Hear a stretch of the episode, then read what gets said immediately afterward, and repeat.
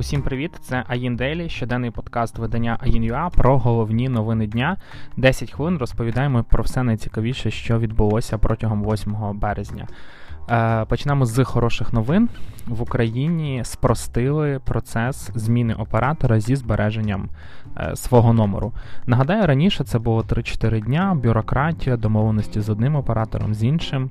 Тепер усе змінилося. Як повідомляє Міністерство цифрової трансформації, процедура займатиме всього один день. Ходити до вашого минулого оператора більше не потрібно. Достатньо е, домовитися з новим оператором, і е, все буде набагато набагато швидше і набагато простіше. Е, насправді це була така важлива зміна, тому що з 2019 року, коли МНП фактично було імплементоване в Україні, було подано 200 тисяч заявок, але 40 з них, тобто це майже 80 тисяч їх е, не прийняли, тому що сказали, що е, були помилки там в паперах і тому подібного. Тепер ця процедура стане простіша. Якщо ви хочете, е, будь ласка, змінюйте свій номер. Друга цікава новина це видання Forbes представило європейський список 30 до 30. Це молоді підприємці, які ну не тільки підприємці, молоді люди до 30 років, яких видання вважає успішним. Багато останніх років українців у цей європейський список попадає. 2020 рік не став. Е, виключенням.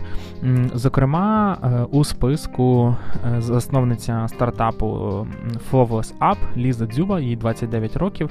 Нагадаю, в минулому році її проект, який вона заснувала разом з Ахмедом Сулейманом, 25-літнім, купила американська компанія Abstract, але Ліза все одно попала, з чим її і вітаємо. Окрім цього, е, представники компанії Reface, яка зараз супер на слуху, також у списку європейського 30 до 30 30. Е, в рейтингу, зокрема, три людини Ярослав Бойко, Денис Дмитренко і Роман Могильний. з чим їх і вітаємо. Також е, в категорію Social Impact потрапив 25-літній Федір. Е, Сердюк, він засновник проекту FAST. Його ідея, його ціль це людей навчати навичкам першої допомоги. Також в списку двоє людей за походженням українці: це Сергій Герасимович та Інна Заїменко, але вони живуть не в Україні. Тому ми їх написали, але вже е, якби зараховувати їх в список до українців чи ні, кожен вже нехай вирішує собі сам, як йому хочеться. Два слова про два запуски. Зокрема, Vodafone в Україні запустив систему автобезпеки е, Guardian. Е, насправді я був на її презентації ще, напевно, в 2019 році на iForm її показував показували. Е, це сервіс, який допомагає ну, там, е, слідкувати за. Е, за своїм автомобілем і виконувати різні функції. Це все онлайн необхідна комплектація е, якихось технічних деталей буде коштувати вам 5800 гривень плюс 4000 гривень монтаж, а в рік треба платити 5700 гривень за обслуговування. Фактично, це навіть не те, що сигналізація, це суперкрута е, система, яка покликана для того, аби вашу машину не змогли е, вкрасти. Тобто це не просто якийсь сигнал тривоги, а набагато більше м, якихось різних функцій, в тому числі там виклик виклик якихось екстрених служб, там е, патруль, якщо є якась нестандартна нештатна ситуація. Одним словом, якщо ви переживаєте за свій автомобіль, за свою безпеку, це цікава технологія, яку можливо варто вивчити і приглянутися. Інший запуск це Facebook, який запустив сервіс Hotline. Цікаво, що коли я дивлюсь на Hotline, я зразу думаю про український сервіс, а тепер о, такий сервіс є у Facebook, така функція. Е, По суті, це можливість запуску прямого ефіру декількох людей і е, слухачі. Це такий собі гібрид Clubhouse і Instagram е, Live. Буде з часом з'являтися у користувачів по всьому світу, можливо, навіть вже є у вас. І два слова про Clubhouse, про який ми багато говоримо.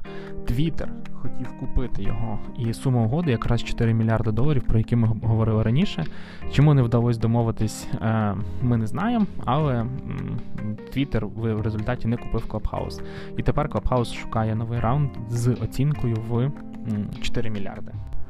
Також е, я випустив колонку е, на тему заяв Міністерства цифрової трансформації щодо е, Дія Сіті і її впливу на індустрію. Справа в тому, що на днях на сайті міністерства вийшла інформація, вийшла якби ну публікація про те, що Дія Сіті дозволить підняти зарплати в IT індустрії, і вони там подають певні навіть ну не розрахунки, а твердження.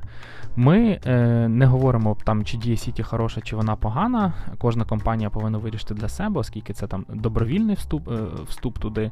Ми лише звертаємо на дещо увагу, і от як нам здалося, подібний report, подібна заява від міністерства все-таки виглядає як маніпулятивною. По-перше, в зверненні йдеться про те, що середня зарплата айтішника в Україні 606 євро. Ми проводили своє дослідження, ми звертали увагу на дослідження Доу. Середня зарплата все-таки в айтішці від 2,5 тисяч доларів, і навіть джуніори заробляють не 600 євро, а 800 євро. Тому, якби якщо порівняно з 60 євро, то звичайно зарплата виросте. Але якщо дивитись така, як вона є зараз, зміни будуть не такими великими. По-друге, звичайно ж. Компанія говорить про те, що не компанія, міністерство, вибачте, говорить про те, що е, податки знизяться. Якщо говорити про оподаткування від е, щодо білої повністю зарплати, коли там е, платиться близько 40%, 20 людей на 20 компанія, то дійсно зниження буде, тому що Дія Сіті пропонує зарплати на рівні виплат ФОП. Проблема в тому, що прямо на даний момент 99% компаній е, платять саме податки як по ФОПу. Відповідно, у них змін якихось таких великих не буде. Але навіть це, ну якби, ну вже сказали, то так сказали. Проблема в іншому в тому, що як міністерство може обіцяти, що будуть рости зарплати у приватних компаніях? Ну як вони можуть на це впливати? Риночна економіка, коли кількість спеціалістів е, не вистачає, аби задовільнити попит, може впливати. Але як міністерство може заявляти, що саме їхня якась історія буде це змінювати, ну мені не зрозуміло, тому що навіть зараз в Україні близько 20 тисяч вакансій. Якщо їх буде 30 тисяч чи 40, це зможе вплинути.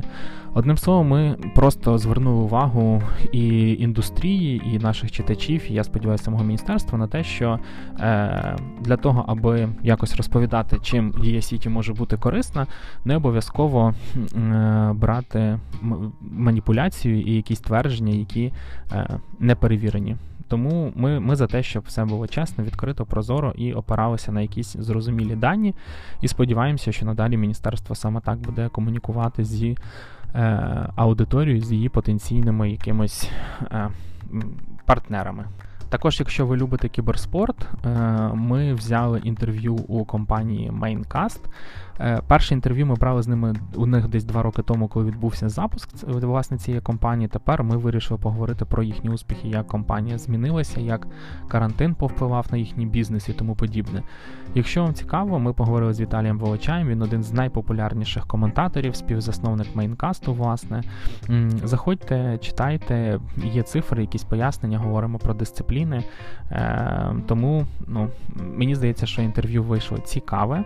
Якщо вам е, також цікаво дізнатися про те, що відбувається в індустрії і як загалом працює е, студія, кібер, кіберспортивна студія, заходьте, читайте, залишайте коментарі. Також коротко ще дві новини, буквально по декілька секунд. Перше, це стартап Canva. Можливо, ви навіть ним користуєтесь. Це такий онлайн-інструмент для створення якихось дизайн-штучок, там обробки фотографій і тому подібно. Здавалося, сервіс супер простий, є е, безкоштовна версія, в якій є дуже багато функцій, але виявилося, що він не такий вже й простий. Видання Forbes американське пише, що Canva залучила новий раунд інвестицій 71 мільйон доларів, і оцінка виросла до 15 мільярдів. Уявіть собі, тільки сервіс, який надає такий простий інструмент, коштує 15 мільярдів. Мені здається, що е, якийсь там виробник автомобілів типу Ford е, так дорого не коштує. Е, надзвичайно багато. У сервіса 55 мільйонів користувачів по всьому світу, і їх кількість дуже-дуже стрімко росте. Особливо за останній рік там ледь не, не, не подвоїлась. Загалом сервіс залучив вже більше а платних користувачів 3 мільйони. Е, по всьому світу. та при цьому тарифних плани платних лише два, це за 13 доларів і за 30. Виявилося, що цього достатньо, аби компанія заробляла. По їх власним заявам у них близько 500 мільйонів виручки за 2020 рік. Е, компанія залучила всього близько 360 мільйонів доларів. Вони прибуткові, а гроші, які вони залучили, будуть витрачати на е, нові е, на відкриття нових офісів, на поглинання інших проєктів, а також на те, щоб частина співробітників, частина старих інвесторів могли вийти в кеш і фактично заробити гроші. Остання новина це те, що всі найбільші компанії Facebook, Apple, Google і Microsoft анонсували свої конференції на 2021 рік для розробників.